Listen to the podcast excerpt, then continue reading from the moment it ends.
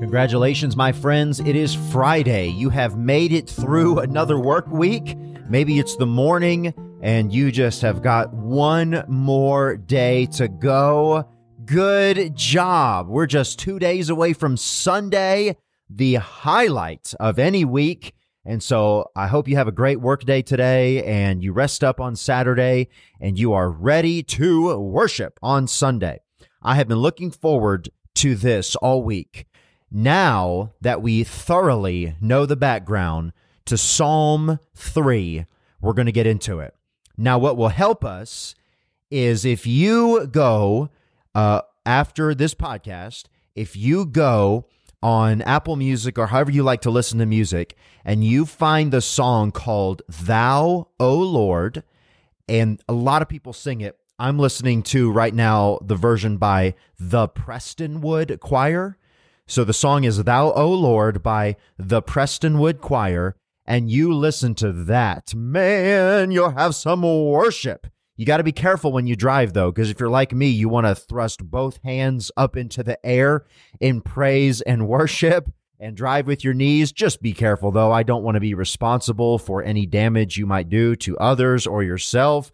But if you do this, make sure you're in a safe straightaway because it's going to get real worship wise. Okay. So Psalm chapter number three. So now that you know exactly what David's facing, he's hiding in a cave. Everybody's against him. His own flesh and blood is trying to kill him. He's already taken over the kingdom. David writes, Lord, how are they increased that trouble me? Many are they that rise up against me. Now, for David, that was certainly true the sheer number of people that were disloyal to David after his good and wise rule for so many decades, it's amazing. And that's what he's saying. He's saying, Lord, how are they increased that trouble me? Now, I don't know if you can hear in my voice, but there's an exclamation mark there.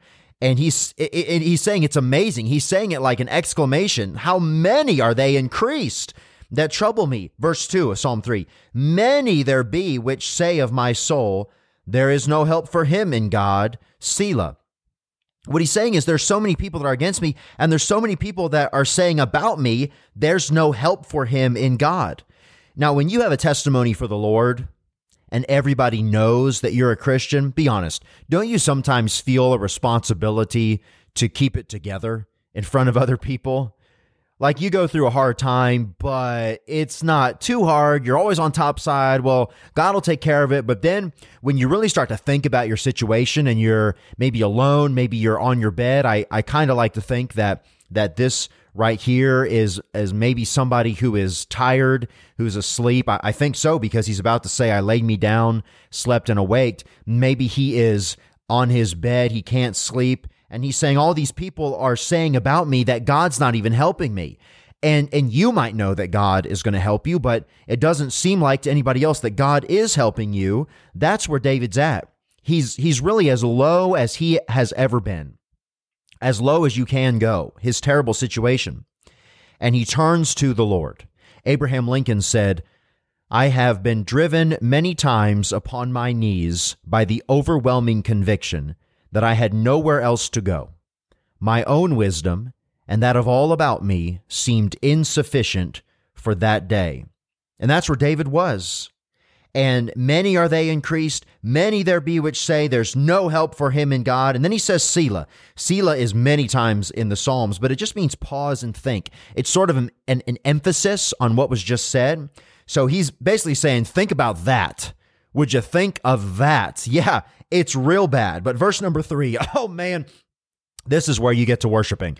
This is the exciting verse. It says, But thou, O Lord, are a shield for me. That's really the turning point in every situation. But God, but thou, O Lord, everything is bad. It could not get any worse. I don't know how it could possibly ever be resolved, but thou, O Lord, art a shield for me my glory and the lifter up of mine head. Everybody's out to get me. The kingdom is mocking me, but you are my shield. Now you think about that. God is your shield. They can't touch you unless God wills it. God said to Abraham in Genesis 15:1, "Fear not, Abram, I am thy shield and thy exceeding great reward. You as a believer in God, a believer in Christ, a Christian. Ephesians 6 16, it says, Above all, taking the shield of faith, wherewith ye shall be able to quench all the fiery darts of the wicked. David is, is described as a man of war. His kingdom was known by war. It was God's will for him to, to conquer Israel's enemies so his son Solomon could eventually rule in peace. But even though David was a mighty man of war, even though he had his mighty men of valor, he knew that his shield was God. It wasn't Joab, it wasn't his real shield. The real person who was responsible for protecting him and his kingdom was God. Many are they increased that trouble me, but thou, O Lord, art a shield for me. My glory and the lifter up of mine head. You're the one that encourages me, Lord. You're the one that protects me. Verse number four I cried unto the Lord with my voice, and he heard me out of his holy hill, Selah. Think about that. I cried in the pit, in the cave, literally in the cave, on the run, in hiding, trying to keep it quiet where I'm at because Absalom's trying to kill me. And when God seemed so far away, I cried, and God heard me. Friend, God hears you. And it might seem like he's really far away sometimes. Maybe you're at work. Maybe you're in your bed at night. Maybe you are in your car alone. Maybe you're all by yourself on a walk in your neighborhood or through the woods in a field. You just got that phone call, and God seems very, very far away, but he is as close as the mention of his name. hot dog, come on. He hears you. He's right there. I cried and he heard me. And so what did he do? Verse 5 I laid me down and slept. I awaked, for the Lord sustained me. Here's what you got to do give it to God and go to sleep. What are you going to change by worrying about it? That's where David was. He said, There's literally nothing I can do.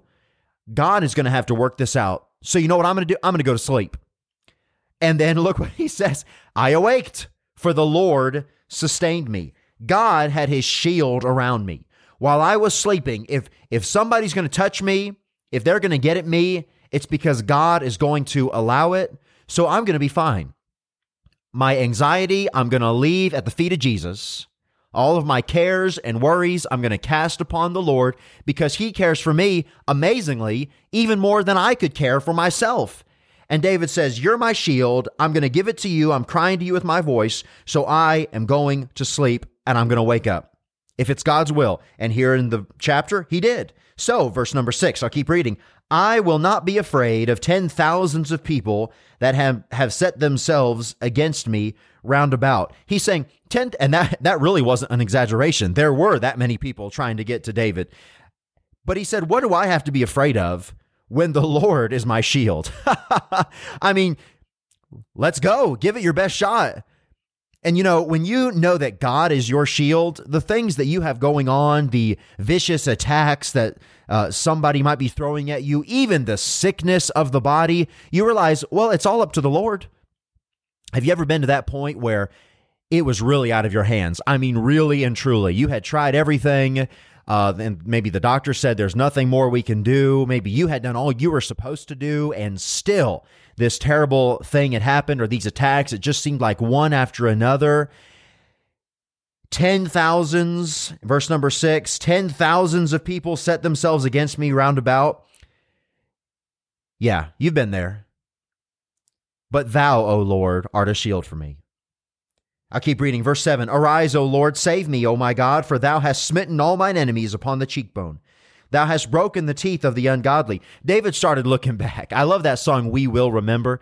We will remember, we will remember, we will remember the works of thy hands. When you start to look back at all God has done for you, David said, Man, wait a second, I've been here in the cave before when Saul was trying to get me, when it seemed totally hopeless then. Look, the kingdom is God's. God's going to take care of it. I belong to God. God's going to take care of me. God had me anointed to be king. God's going to take care of me. That's what he says in verse number eight, the last verse. Salvation belongeth unto the Lord. He was saying, if I'm going to be saved out of this situation, it's up to God. He said, Thy blessing is upon thy people, Selah. Israel belongs to the Lord, he says. Selah, think about that. So he went to sleep. You today, I want you to think about this. You ever seen a mosquito net around the bed? And that's put all around the bed. And so that person can sleep in peace. Because even though there's a horde of mosquitoes trying to get to you, it's not going to happen. Today, right now, it might seem hopeless. It might seem real rough, but thou, O Lord, art a shield for me. Nobody is getting through that shield unless God wills it. So I'm going to be fine with whatever happens. Okay, now I want you to go do that, all right? I want you to go look up Thou, O Lord, by the Prestonwood Choir. You might need to pull over because some worship is about to happen. Lord, thank you that you are our shield. Thank you that you're my shield. Thank you that you're my glory and that you are the lifter up of mine head. You offer me that protection, that encouragement. Lord, I pray that you would do that for the listener today. Pray that whatever they're going through in life, that they would give it to you and they would leave their anxiety with you and they would trust you to get them through whatever situation they're going through. We love you, Lord. Give us a great weekend, a great Sunday at Mountain View. In Jesus' name, amen.